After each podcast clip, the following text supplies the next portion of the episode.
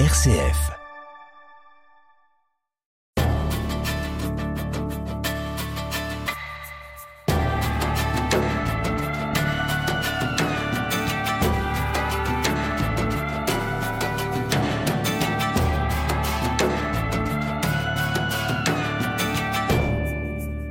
J'ai la religion discrète. C'est ce que vous écrivez, euh, Robert Scholtus, dans votre nouveau livre intitulé Car rien n'est achevé, publié chez Albin Michel. Discrète, certes, mais lucide, d'une implacable lucidité sur votre Église, l'Église catholique à laquelle vous appartenez. Lucide également sur le cléricalisme que dénonce le pape François, qui êtes prêtre, prêtre du diocèse de Metz, théologien, et qui pendant 11 ans avait formé des prêtres en dirigeant le séminaire des Carmes de l'Institut catholique de Paris. Alors je suis heureux de vous recevoir aujourd'hui dans cette émission Visage, vous qui voulez être un homme d'évangile et pas d'appareil. Alors je vais être direct avec vous, Robert Scholtus. Qu'est-ce que c'est qu'être prêtre pour vous dans l'Église catholique aujourd'hui?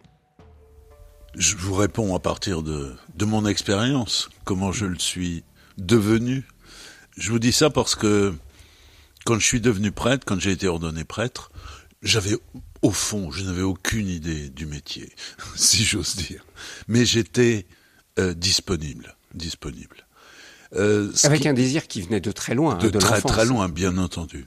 Mais ce que je voulais dire, c'est que et je l'ai je l'ai indiqué en, en, exergue par une, une citation, c'est-à-dire que je n'ai pas incarné, euh, je ne me suis pas mis à incarner l'idée de prêtre que que j'aurais intériorisé, mais que au fond je suis devenu prêtre par la grâce euh, des autres, des rencontres. Ce sont au fond les autres qui ont fait de moi un, un prêtre. Ça, c'est assez fondamental pour moi. Parce que vous êtes de cette génération qui est arrivée après cette grande transformation de l'Église qu'on a appelé le Concile de Vatican II. Vous avez été ordonné prêtre en 1974. C'est ça. Oui. Donc vous êtes de cette génération qui est arrivée dans une ébullition de transformation, d'ouverture. Euh, ça, ça a compté pour vous. Vous n'êtes pas un prêtre d'avant Vatican II.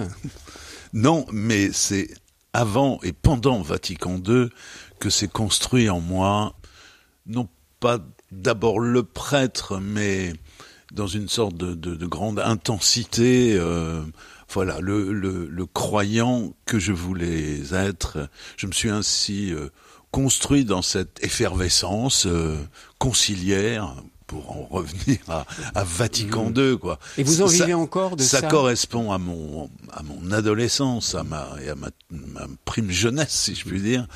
Et bien entendu que j'en vis encore, contrairement à ce que considèrent beaucoup que voilà, c'est une période euh, euh, qui a contribué à à brouiller en fait euh, ce qu'est l'Église, ce que sont les prêtres, etc. Ah oui, pour certains, on va pas se voiler la face. Pour certains observateurs, si l'Église catholique, en tous les cas en France, va mal aujourd'hui, c'est à cause du Concile Vatican II et des prêtres de votre génération. Oui, qui en plus ont vécu les années 68 et mmh. post 68. Mais c'est précisément là, dans cette grande effervescence, dans ce grand optimisme aussi, que au fond que, que j'ai accédé, je crois, à ce qu'on pourrait appeler une foi adulte. Enfin, c'est un peu ridicule et prétentieux de le dire, mais euh, où toutes les promesses de l'enfance ou du, du, prêtre que je voulais être euh, quand j'étais petit, eh bien tout ça s'est déployé quoi autour d'une forte euh, adhésion, d'un fort enthousiasme. Mais en même temps, euh, ce qui a primé, comme je le disais, c'est euh, c'est cette disponibilité intérieure à tout ce qui advient, à, aux événements, aux rencontres, et, et c'est ainsi que voilà, j'ai le sentiment de m'être construit, même si je déteste ce, ce, mot un peu. Je me suis, oui, édifié en quelque sorte dans la foi. Euh, grâce aux autres, grâce aux rencontres, oui, grâce aux lectures, grâce absolument. à vos liens avec oui, les artistes. Oui. C'est les autres qui nous font prêtres. Vous écrivez, Robert Scholtus, le prêtre en France se voit condamné à l'invisibilité sociale et à l'insignifiance. C'est vrai que le prêtre, même des années 70, lorsque vous avez été ordonné, n'est plus le même que celui d'aujourd'hui, ou en tous les cas, le rapport de la société avec le prêtre a vraiment changé. Non, bien entendu, oui. Vous avez vu venir cela Cette invisibilité progressive des prêtres? Oui, mais elle se manifeste, euh, elle se manifeste aujourd'hui. Je, je, je, le constate euh, en, en permanence. J'aurais d'ailleurs beaucoup d'anecdotes à raconter à ce propos-là. On a affaire à des gens aujourd'hui, des jeunes générations qui ignorent absolument tout de ce que peut être un prêtre, mais en même temps, ce sont des gens qui, eh ben, parce qu'ils ne savent rien, eh bien, sont curieux, s'interrogent, euh, veulent découvrir, sont prêts à la rencontre, au dialogue, et qu'avec euh, beaucoup de, ces jeunes générations, quels qu'ils soient, eh bien, voilà, on, parvient à avoir des, entretiens, des, des discussions euh, formidables. Et j'ajouterais même que je n'ai jamais eu avec euh, avec des bons chrétiens fidèles, on est en mesure soudainement de parler de ben oui de de la foi, du, du, sens de la vie, de de l'avenir du monde, euh, voilà, de façon euh, tout à fait euh, surprenante.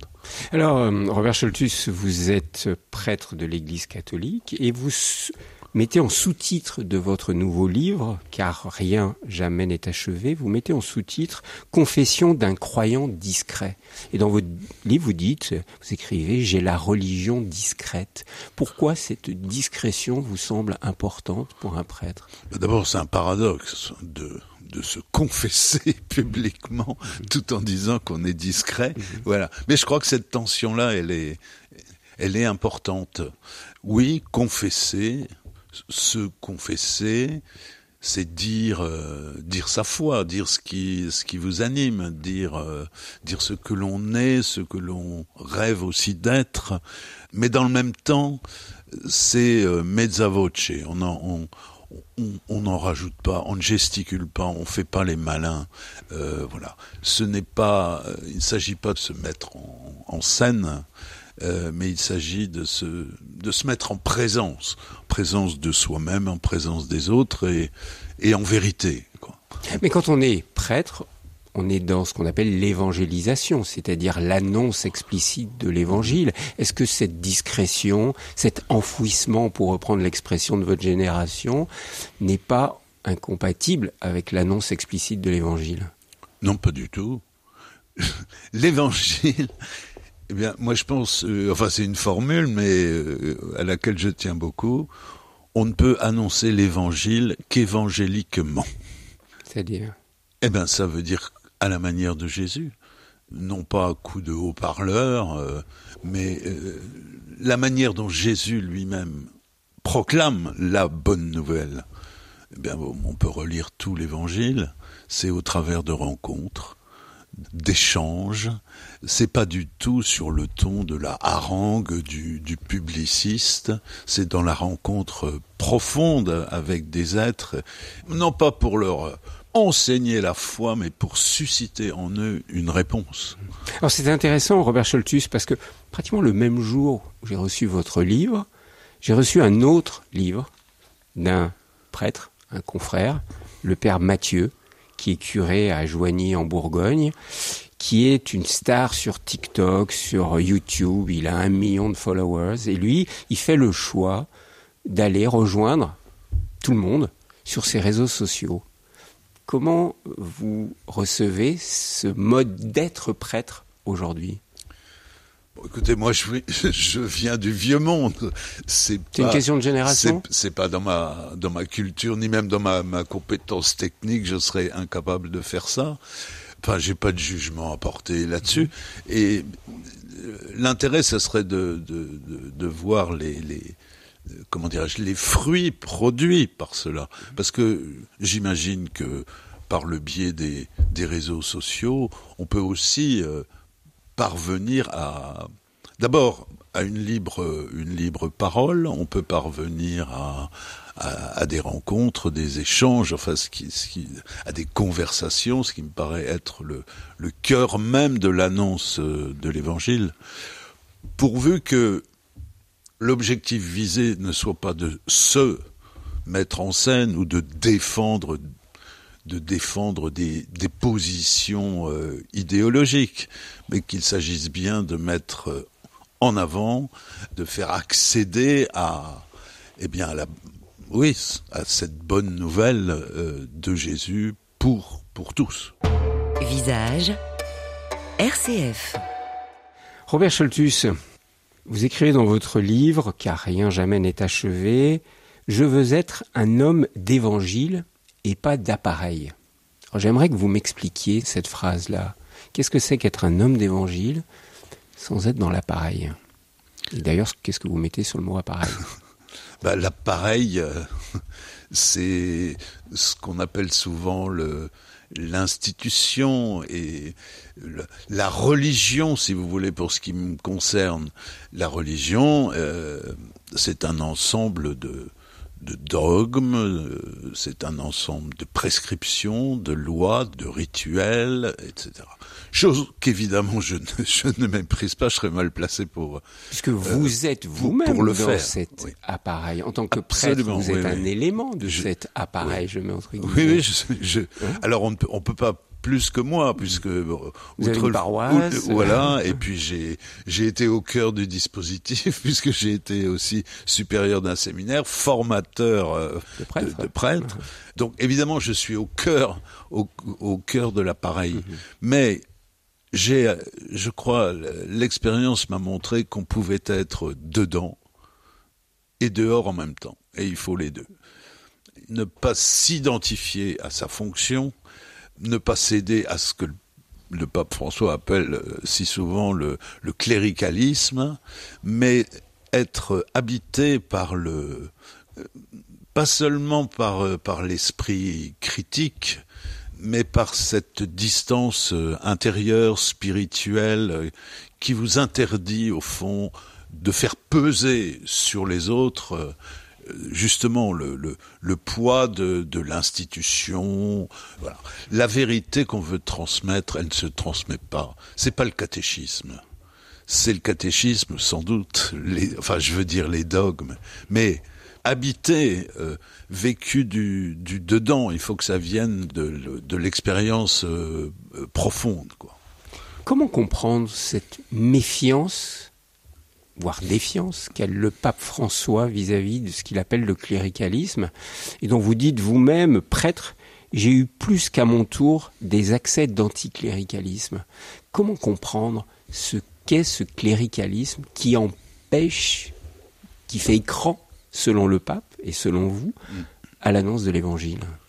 Bah, Le cléricalisme, c'est quand euh, l'autorité qui vous est l'autorité euh, légitime qui vous est confiée par l'institution devient un moyen d'exercer son pouvoir, au fond d'abuser, pour reprendre un, mot, euh, un verbe qui est devenu euh, tristement célèbre ces dernières décennies. Donc voilà, abuser, peser sur les consciences et empêcher le, l'expression même de la liberté, de la liberté des autres. Donc je crois que le, ce pouvoir mal euh, mal situé, euh, cette mainmise sur les autres, bon, ça peut aller jusqu'à la, à la perversion et, l'abus euh, spirituel conduit, dans bien des cas, aux abus qu'on a dit, aux abus sexuels. Et, aux abus psychologiques. Bien entendu, bien entendu. Dans les communautés, on en a beaucoup parlé ces derniers temps. Et il n'y a rien de pire, rien de plus, plus dramatique. C'est contraire à la liberté des enfants de Dieu, pour reprendre cette expression. Ah ben absolument, oui. Non seulement soi-même, euh, on perd sa propre liberté, on se laisse, euh, euh, on se laisse gagner par ce, ce démon du, oui, du, du, du, du pouvoir et en plus on annihile la liberté mhm. de, ses interlocuteurs, des autres. Mhm. Mais il y a pourtant dans l'Église catholique quelque chose de très fort, c'est la notion du magistère. Seul le pape, les évêques, les prêtres peuvent interpréter d'une manière sûre grâce à ce qu'on appelle le magistère. les laïcs, les croyants lambda, doivent se référer toujours à ce que dit le magistère pour croire, dirais, d'une manière euh, orthodoxe.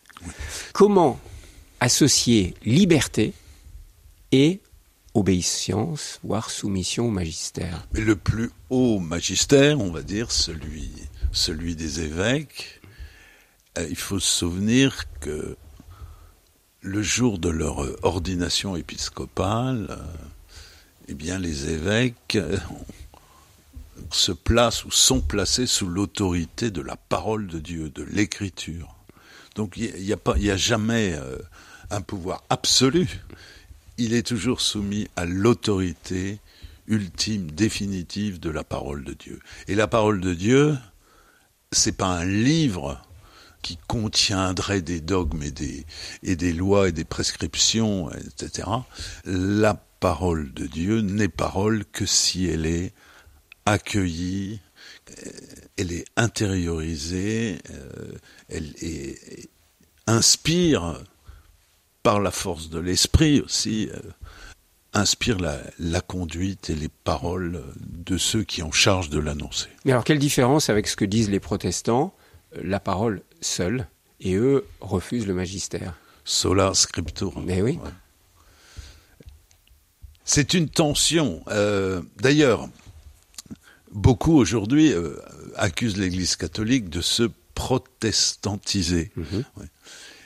Et cependant, je crois qu'il est important de recevoir, d'apprendre de l'expérience. Euh, de l'expérience protestante, il y a beaucoup à apprendre. De même et réciproquement, beaucoup de protestants aujourd'hui aussi ont une, attention particulière pour l'Église catholique, outre les, dialogues entre, entre théologiens qui, sont fréquents, on voit aujourd'hui beaucoup de catholiques protestants se, se rapprocher, non pas pour gommer leurs différences, mais pour euh, partager, enfin pour, pour euh, admirer et recevoir euh, de l'autre ce qui, enfin, vous voyez, pour hmm. mais, mais Robert Schultz, est-ce qu'il n'y a pas de danger à vouloir interpréter seul la parole et finalement se perdre, se tromper. Et l'Église catholique dit, c'est grâce à ce magistère que vous allez éviter de vous tromper. Non, il y a un principe fondamental au-dessus de tous, c'est que c'est jamais, jamais tout seul, jamais sans les autres, euh, comme on disait autrefois, jamais seul, euh, non, rarement seul, jamais deux, toujours trois. Toujours trois. Alors je pourrais faire un développement ici sur la sur la Trinité. Euh, précisément cette Trinité qui, quand on quand on lit Saint Jean, elle, on la comprend comme euh, le, conciliabule incessant, la conversation entre le Père et le Fils et les et l'Esprit, et que au, au cœur de ce conciliabule, eh bien, il y a qui? Il y a nous. De quoi s'entretient le, la Trinité, si je puis parler comme ça, eh bien c'est c'est nous, c'est l'humanité. Alors si je vous comprends bien, nous sommes dans cette même posture, c'est-à-dire que nous ne pouvons pas être seuls avec l'écriture, il faut échanger avec au moins un autre, et dans cet échange du plus grand, le troisième va devenir quelque part le passage du 2 au 3. Voilà, du il y a le il y a je et tu, mais il y a toujours un il. Le il, c'est l'autre au-delà de l'autre, c'est le tiers, sans, lequel, euh, évidemment, on reste euh, euh, enfermé comme ça dans une sorte de, dialogue un peu clos s'il n'est pas précisément ouvert et s'il ne reçoit pas d'un tiers toute sa dimension.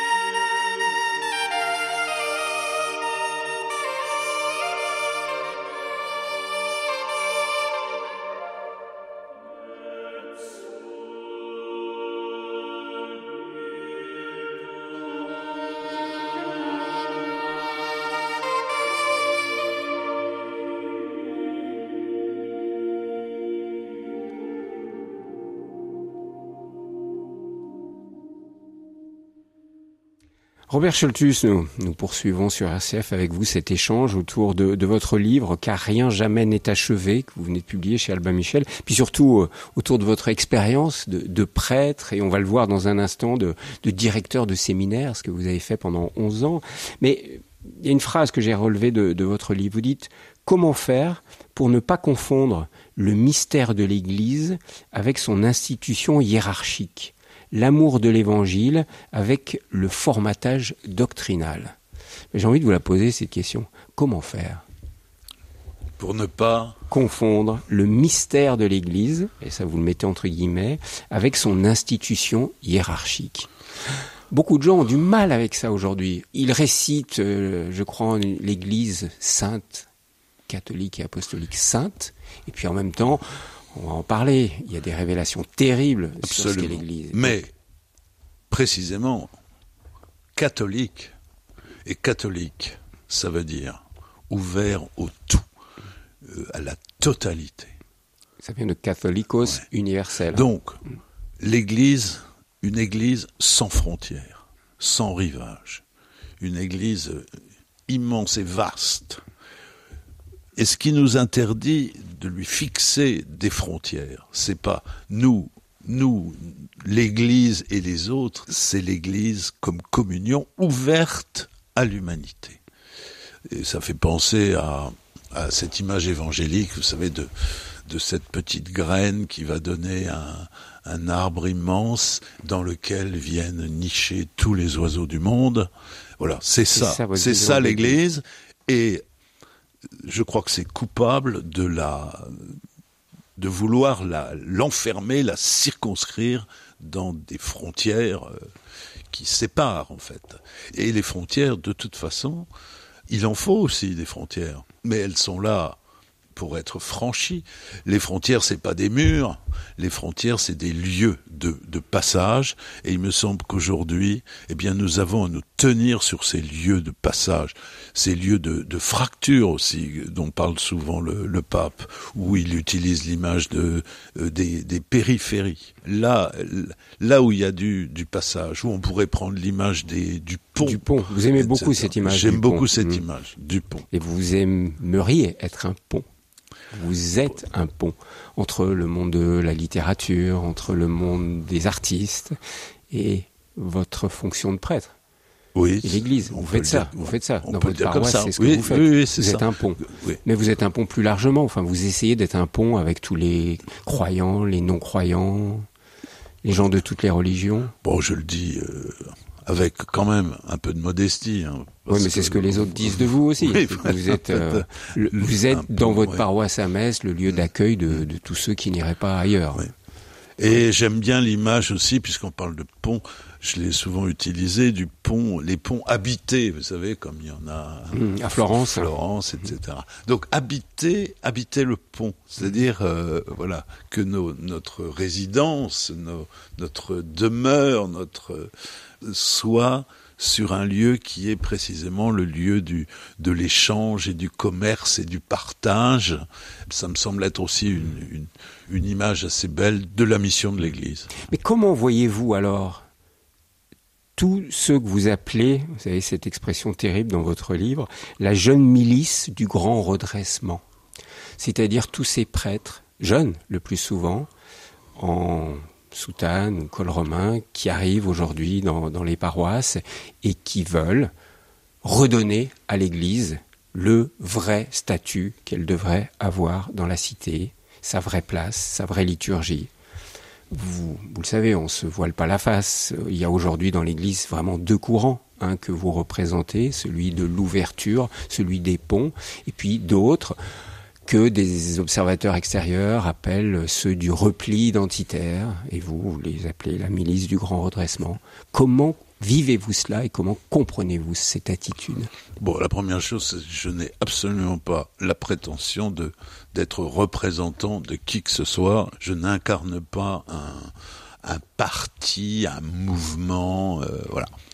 Cela dit, à l'évidence, euh, il y a un conflit, on le sent bien, de générationnel, mmh. qui ne concerne pas seulement d'ailleurs les prêtres, mais un certain catholicisme euh, souvent représenté par les très très jeunes générations, n'est-ce pas? Et on le voit dans les séminaires. On va mm. parler du séminaire que vous avez dirigé. On le voit dans les séminaires aujourd'hui. C'est souvent cette génération-là de jeunes qui veulent une Église euh, clairement identifiée.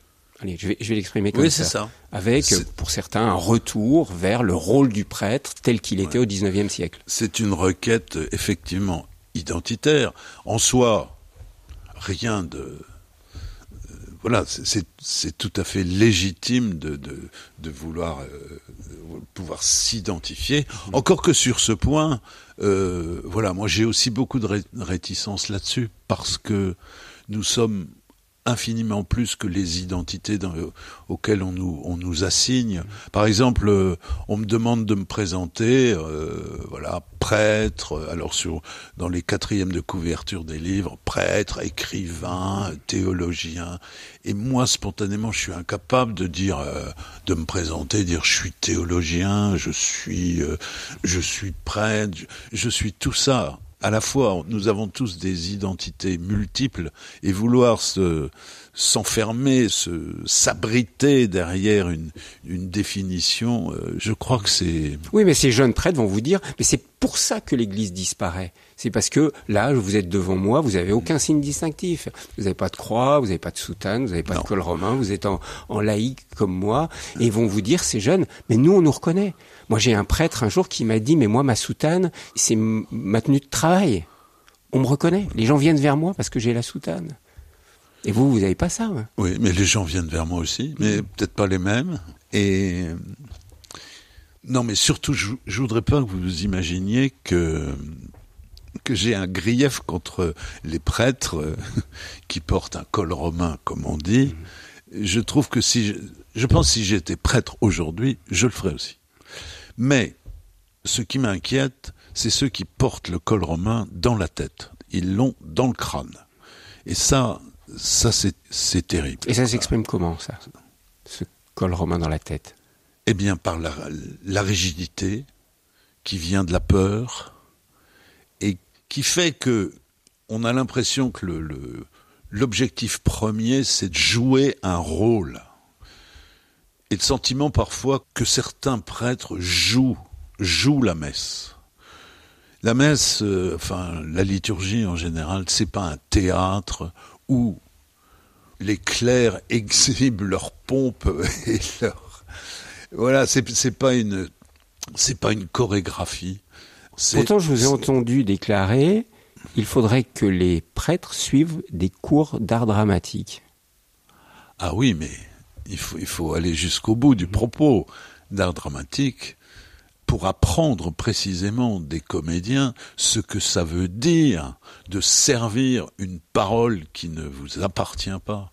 De... Pour être au service de cette parole, ah, pour totalement, oui, l'interpréter et ce qui veut donc dire le l'habiter, euh, l'habiter profondément. Quoi. Donc il y a une ambiguïté euh, dans mon propos sur le verbe jouer. Hein, vous, vous, me comprenez bien. C'est c'est jouer. Euh, donc, donc, je je trouve pas le mot exact, mais d'ailleurs, euh, je me souviens de quelqu'un qui disait que vous savez Nietzsche a dit que Dieu est mort. Hein, voilà.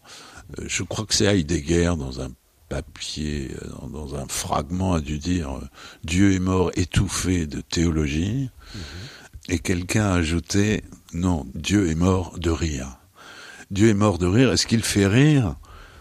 Eh ben, C'est particulièrement nos, d'abord nos, nos grands discours à son sujet. Ça le fait rire, quoi. Nous qui prétendons savoir, savoir tout sur l'inconnaissable. Est-ce qu'il fait rire aussi avec beaucoup de, de délicatesse malgré tout, de gentillesse? C'est ben voilà, c'est nos liturgies quoi. Je crois que c'est Guardini d'ailleurs qui disait que la liturgie, ben voilà, elle était peut-être faite pour ça, pour pour détendre et amuser le bon Dieu, de nous voir nous agiter. C'est vrai que voilà. beaucoup se disent quel contraste entre le repas de Jésus avec ses disciples et la liturgie de tout temps, telle qu'elle est, telle oui. qu'elle est présentée par euh, certains. Oui, Jésus à la scène, il ne dit pas euh, vous ferez cela en mémoire de moi au sens où, où il nous dit pas de répéter euh, des rites. Ce dont il faut faire mémoire, c'est ce que signifie euh, signifie cet acte de, de donation. C'est à la scène qu'il dit voilà, il n'y a pas de plus grand amour que de donner sa vie pour ceux qu'on aime. Donc le, le propos n'est pas de répéter du, un rituel, mais au travers de ce rituel, de ce qu'a fait Jésus, c'est aller jusqu'à, et c'est pas rien quand même, donner. donner sa vie pour ceux qu'on aime. Quand vous célébrez la messe, puisque vous êtes prêtre de l'Église catholique, vous célébrez la messe dans votre paroisse tous les dimanches.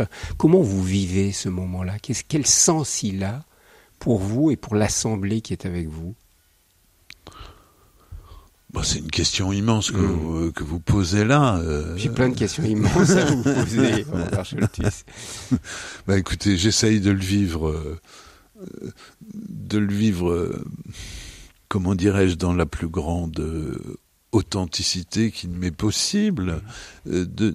Alors, Bon, en précisant qu'on n'est pas toujours euh, raccord, comme on dit, avec ce qu'on est en train de célébrer, parce que on a la tête remplie de soucis, parce qu'on va mal, parce que. Mais c'est c'est ça aussi la force de, de, je trouve, de la liturgie. C'est que vous pouvez être euh, dans une période de, de trouble, de confusion, de tristesse, et puis vous proclamez un évangile qui en appelle à la joie. Vous voyez, la liturgie vous fait entrer dans, dans la, dans la temporalité euh, de Dieu en quelque sorte. On est arraché à ses, à ses propres euh, tourments ou à ses, ses difficultés pour, ou à l'inverse d'ailleurs on peut être dans un, un moment d'exubérance et de joie profonde, et puis voilà, puis il faut célébrer euh, le, le carême, le vendredi mmh. saint, etc. Je vous dis ça, c'est puisque vous me demandiez comment je je, je, je vis euh, euh le, le, les assemblées euh, dominicales, euh, voilà. Donc ça, c'est une première chose que je peux dire, mais il y a aussi le. D'abord, le, le, premier sentiment, c'est d'avoir à, à, accomplir quelque chose dont je ne suis. Évidemment, je suis, euh, je préside, comme on dit, mais je préside non pas en mon nom. Euh, je revais là, pour le coup, l'habit, l'habit liturgique qui dit que ce que je suis en train de célébrer là, c'est voilà, c'est pas moi, et que c'est avec toute la communauté, avec tous ces gens qui sont là dont les uns sont voilà sont fervents, les autres sont interrogatifs, les autres distraits, les autres sont des habitudinaires comme on dit, voilà. Mais et puis il y en a qui sont là comme ça par hasard, qui passaient par là. Avoir euh, ainsi petite euh, un petit concentré de ce qu'est la, la grande Église, ben voilà, c'est dans cette communion qu'on peut dire que j'essaye de célébrer.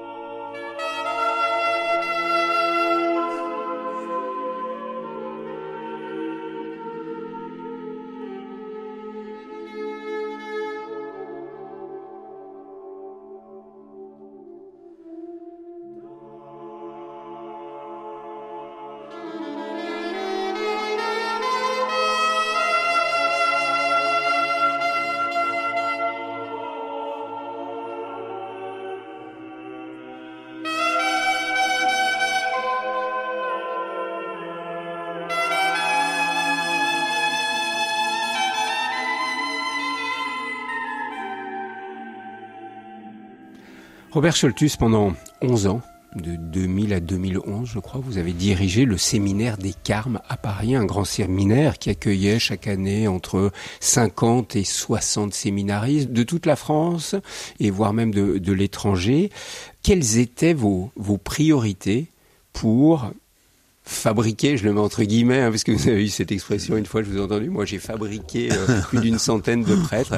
Quelles étaient vos priorités pour accompagner fabriquer ces, prêtres bah écoutez, j'ignorais quasiment, va presque tout, oui, du, métier, ce qu'elle de dire, de, de supérieur. Moi-même, j'étais encore relativement jeune encore.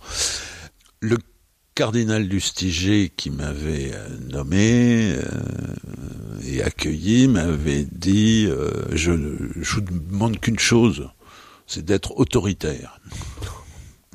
Alors j'ouvre une parenthèse. J'ai été complètement étonné quand j'ai vu que c'est le cardinal Lustiger qui vous avait demandé à vous de devenir le directeur du séminaire. Il connaissait déjà votre esprit, euh, on va dire, je ne veux pas dire frondeur, c'est pas vrai, mais votre esprit euh, d'ouverture pour vous confier une tâche pareille? Bah écoutez, ça a été une erreur de casting de sa part. non, non, euh, je, je, pense pas.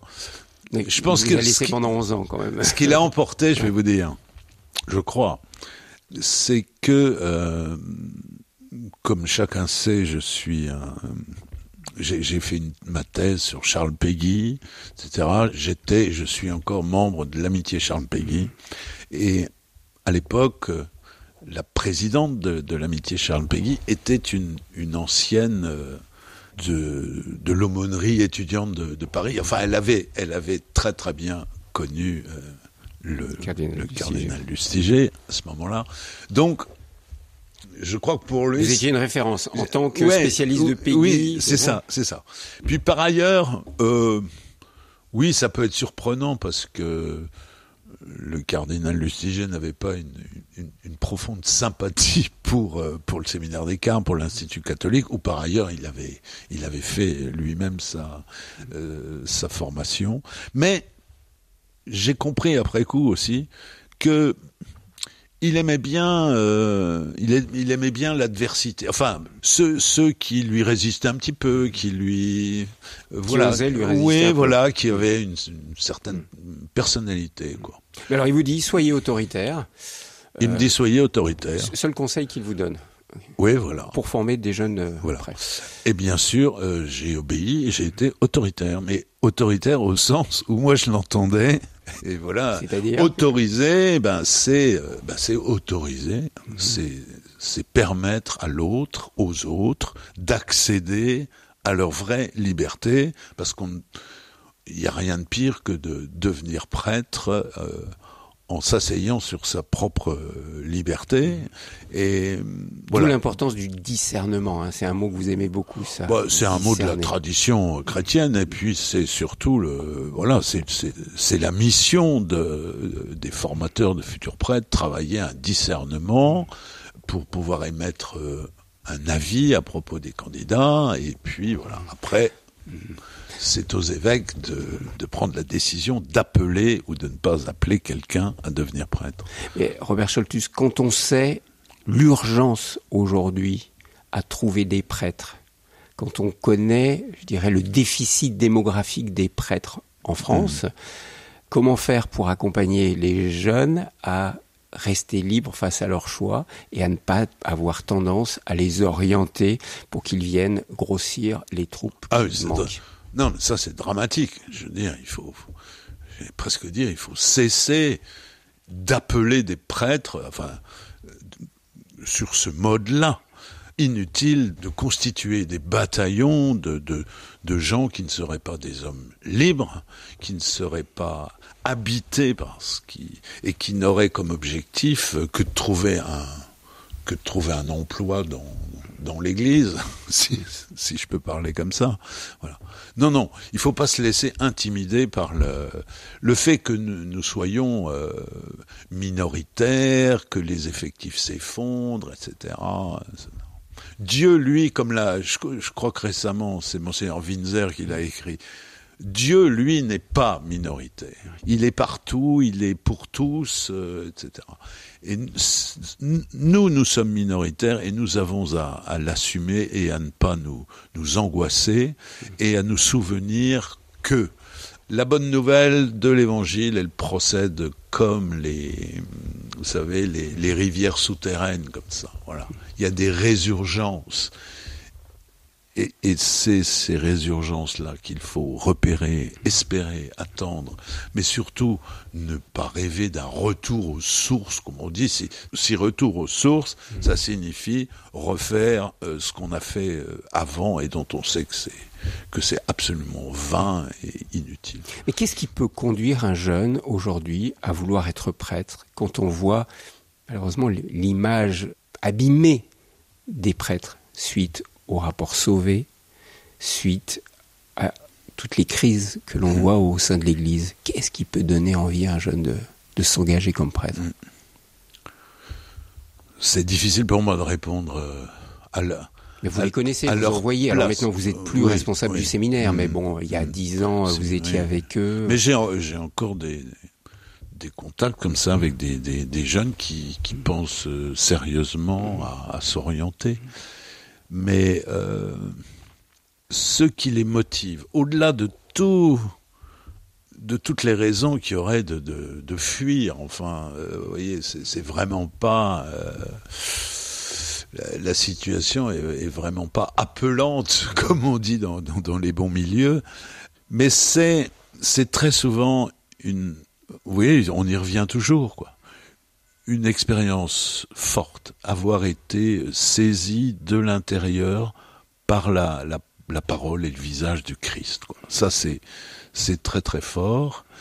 Et en même temps, euh, avec la conscience que ben, il faut mettre ça à l'épreuve du de la, ré, de la réalité de la vie de la vie concrète, mm -hmm. mais en même temps aussi avec la conscience que cet attrait, cette euh, pour la figure du Christ, cette c'est c'est pas non plus quelque chose qui est qui n'est pas réel. En quelque sorte, euh, ces jeunes que j'ai pu rencontrer, ils perçoivent que la, la rencontre du Christ et tout ce que toute l'espérance que porte cette figure c'est la réalité. C'est la réalité. Et qu'il leur faut essayer de fuir, de quitter les, faux, les faux semblants, quoi. Ceux avec quoi on trompe sa faim, c'est-à-dire, euh, voilà, le, divertissement, aurait dit Pascal.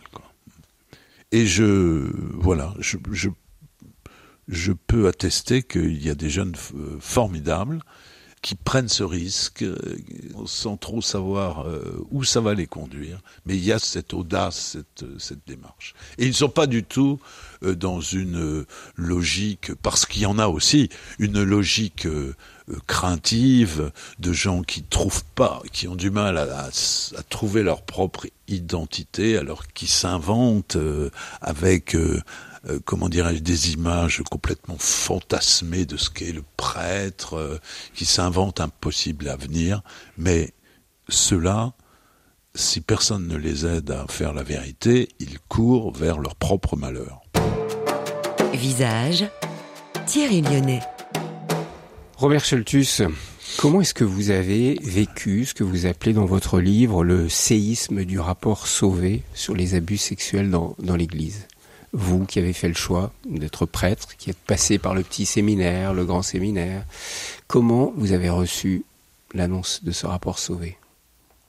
Alors vous dites, je suis passé par le, les petits. Je le dis pas par hasard, ça, parce qu'on dit souvent que c'est le lieu de ouais. perversion dans les petits séminaires. Mmh. Alors il se trouve, il se trouve, voilà, c'est comme ça mmh. que très honnêtement, euh, j'ai échappé à tout ça. Euh, J'avais le profil idéal hein, pour être abusé, ben, ben, ben, un bon petit garçon, mignon, euh, gentil, tout, dans un petit séminaire, voilà. Eh bien, je n'ai subi de la part de personne, de qui que ce soit, ce genre d'abus. Donc ça, je le dis quand même. Parce Ouais, que c'est important de le dire. important. Il n'y a pas que Ouais. des abus sexuels dans l'Église. Bon, Cela quand même, dit, quand la vous avez reçu la Cela révélation, dit, du la révélation de ça, évidemment, c'est un, c'est un séisme, enfin, euh, intérieur. On, on y- enfin, on a même peine à, peine à y croire tellement c'est, c'est, monstrueux. Bien sûr, on a toujours su qu'il y avait des petits comme ça, des, vous voyez, y compris d'ailleurs dans les, dans les petits séminaires. euh, on se moquait un peu de, je sais pas, d'un, d'un professeur qui avait la main un peu, voilà. Mais euh, j'ai, ces révélations euh, sont absolument Mais elles sont la révélation de quoi, fondamentalement À part ces drames terribles. Mais qu'est-ce que ça révèle d'un dysfonctionnement profond de l'institution à laquelle vous appartenez Mm. en tant que prêtre catholique? Ben, ça révèle ce dont nous avons parlé à l'instant, c'est-à-dire le, le, le cléricalisme dans, dans, toute son, dans toute son horreur. Quoi. Mais à une époque où il était... euh, ce cléricalisme n'était guère euh, contesté parce que c'était euh, voilà l'Église était une institution puissante euh, etc chose qu'aujourd'hui c'est précisément ça qui aujourd'hui a a explosé quoi. Le, les révélations sur les abus elles elles vont de pair avec la la prise de conscience que que l'Église euh, ne peut pas être euh, ne peut plus être euh, voilà un, un- un système un système autoritaire d'ailleurs on a on a beaucoup euh, utilisé l'adjectif systémique c'est au-delà des cas individuels singuliers c'est tout le c'est tout le tout le C'est système, qui s'effondre. Mais pour Oui. vous, c'est salutaire cet effondrement absolument oui C'est terrible à vivre, mais c'est Ah, c'est salutaire. terrible, mais c'est ça. C'est- Il n'y a pas d'autre chemin, c'est ça. Il faut que ça s'effondre, et car tout ce qui s'effondre, c'est tout ce qui est contraire à l'évangile. Et, Et- que ça met, euh, et que, et que, en quelque sorte, ça libère soudainement, ça libère la, la, la, puissance, euh, la puissance de l'évangile. Beaucoup d'observateurs extérieurs disent ouais, mais tous ces problèmes de perversion sexuelle au sein de l'Église est dû au célibat des prêtres, au fait qu'on impose aux prêtres d'être célibataires. Qu'est-ce que vous répondez à cela? Ah bah, ça joue, ça joue un rôle très très très important, évidemment. hein, on voit bien. euh, Dans, dans- Mais j'ajouterais tout de suite que que les prêtres soient autorisés à se marier, comme on dit, euh, chose que, enfin, que soit levée cette cette loi du, du célibat, ce à quoi je- j'adhère euh, personnellement, ça ne suffira pas ça suffira pas à sortir du cléricalisme. Ce, qui compte, c'est que ces prêtres, euh, enfin, oui, quel que, soit le, mode même de leur euh, de leur existence, c'est qu'ils puissent s'engager vraiment dans la liberté intérieure. Parce que le cléricalisme, euh, il, saisit, il peut saisir n'importe qui. euh, Ça, ça, peut être aussi des. On peut être, euh, on peut, être un prêtre marié et être hautement clérical, ou on peut être laïque et on peut être clérical. Donc, vous voyez, je veux simplement dire que voilà, c'est pas une réforme administrative de l'Église qui va la rendre totalement évangélique. Il faut, il, il, il y faut autre chose. Alors c'est autre chose, Robert Scholtus, j'imagine que c'est euh, une fidélité à l'évangile, en vous lisant c'est clair, mais c'est aussi un, lien intime avec Jésus. Alors j'aimerais que vous me répondiez à cette question absolument énorme. Jésus, c'est qui pour vous? Jésus. Il y a l'évangile où Jésus demande pour vous qui suis-je? Mais avant de demander ça, euh, il demande euh, pour les gens, euh, mmh. voilà, qui est le. Enfin, il fait un micro-trottoir, mmh, etc. Et puis après, il s'adresse directement. Oui, c'est ça. Et alors, pour vous Et alors, ce que je voudrais pas, c'est, je pourrais vous répondre, vous faire un, un, petit, un mini cours de christologie, comme on dit. Hein, Non, non, j'en veux pas. Vous n'en voulez pas. Moi, je veux savoir ce que l'homme que vous êtes, mais c'est ça. a donné sa vie pour se mettre à la suite de mm. Jésus. Qu'est-ce qu'il me dit sur qui est Jésus? Jésus, c'est le chemin, la vérité, la vie. C'est lui-même qui le dit. Et pour moi, c'est une résonance tout à fait forte. Parce que le chemin, ça veut dire que bah, il s'agit de mettre ses pas dans les siens, séduit par sa manière de voilà d'avancer lui-même dans la vie, l'homme qui marche, comme on a dit, le chemin, la voie, la vérité, la vérité. Mais Jésus n'a pas dit je suis la vérité, point. Là, ce serait sans intérêt. La vérité qu'il est, c'est celle qui se cherche sur le, chemin avec lui. Et puis, il a dit, c'est la vie. Donc, c'est une, cette vérité à chercher, c'est une vérité qui donne à, à vivre. Jésus a pas dit non plus, je, simplement, je suis la vie, quoi. Enfin, euh, ce, qui, ce, qui, ce qui, à la limite, ne, ne voudrait pas dire euh, grand-chose. Donc, ma réponse, euh, voilà, c'est ça. C'est le chemin, la vérité, la vie.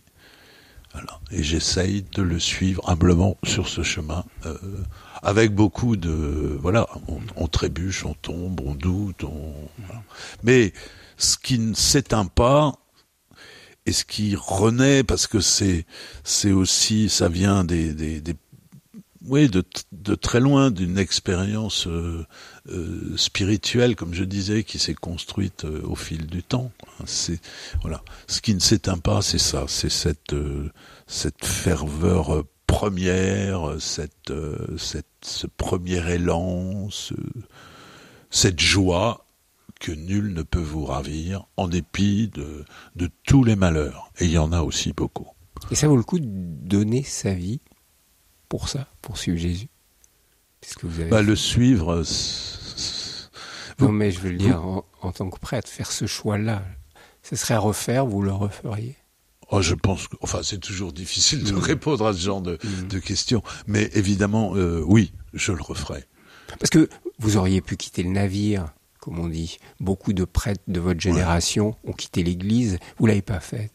Vous êtes prêtre de mm. l'Église catholique aujourd'hui, avec une lucidité, enfin moi je renvoie à vos livres, vous avez une lucidité euh, implacable sur le cléricalisme et sur euh, les défauts de cette Église, et en même temps vous y restez. Pourquoi? Oui, j'y reste, et je vais vous dire, si j'ai écrit ce livre, enfin ce qui a donné peut-être, oui, fondamentalement, qui m'a inspiré ce livre, c'est l'étonnement d'être toujours là presque 50 ans après, toujours là, d'avoir, je sais pas, un peu miraculeusement traversé, euh, traversé tout ça. Donc, euh, c'est sans regret, vraiment, euh, je, crois que je recommencerai. Je serai prêtre sûrement autrement, peut-être que je ne serai pas prêtre d'ailleurs, je ne sais pas, mais je le serai sûrement encore autrement, de toute façon enrichi des autres, toujours. Oui, oui. Et des autres, les, autres d'aujourd'hui ne sont pas les autres d'hier, et mmh. voilà. Et c'est pour ça que mon livre est peuplé de, est peuplé de, de, de voilà, de gens vivants et morts, mmh. d'amis, etc., de, d'artistes. Euh. C'est tous des sujets qu'on aurait pu aborder. Robert Scholtus, l'émission est trop courte malheureusement, mais l'importance de l'amitié chez vous, c'est quelque chose de fondamental. Ah bah l'amitié. L'amitié avec des auteurs, vivants ou disparus l'importance de la littérature, l'importance des artistes, de la vie, quoi. C'est ça? C'est ça. Une dernière question, Robert Scholtus. Une grosse question, encore une ah. fois, que je pose de temps en temps à mes invités. Quand on regarde cette vie, et vous, avec tout le recul que vous avez, toute l'expérience des gens que vous avez accompagnés, quel est le sens de cette vie? Pourquoi est-ce qu'on est là sur la Terre finalement? Et qu'on va bientôt la quitter? Ben, le sens. D'abord, je peux dire, je peux dire que je, je suis un, un peu agacé par le mot sens qui, Bon, alors je vais vous Non, non, mais, bon, vous comprenez ce que je C'était veux pas dire. pour vous critiquer. Vous comprenez ce que je veux dire. Des gens se disent, et d'ailleurs, vous en Ouais. connaissez qui se sont suicidés, Ouais, dit stop, stop, cette vie, elle a pas de sens. Je préfère me tuer. Et malheureusement, deux prêtres Ouais. que vous avez accompagnés au séminaire des Carmes. Donc, on va pas revenir là-dessus. Mais quel est le sens de la vie? C'est le contraire de l'aquabon, quoi. Le sens de la vie. Eh ben, dans la logique de, de, de ce que j'ai dit, euh, c'est l'autre.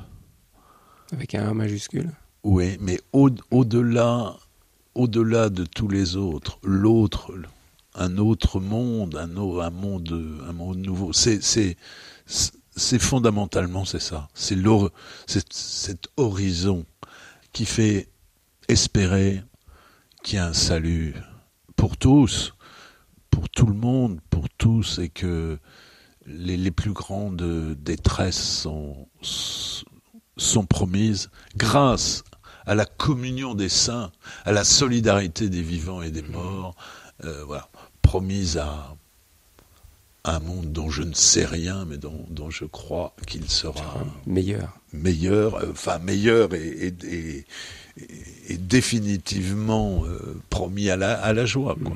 Je comprends mieux. Une des phrases de votre livre, nous ne sommes que quelque part dans l'inachevé, locataire de l'avant-dernier jour. Voilà.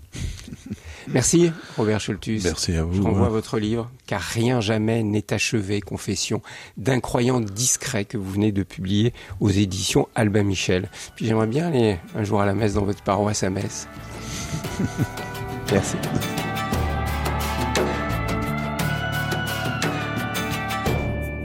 Visage, une émission proposée par Thierry Lyonnais, réalisation technique Philippe Faure.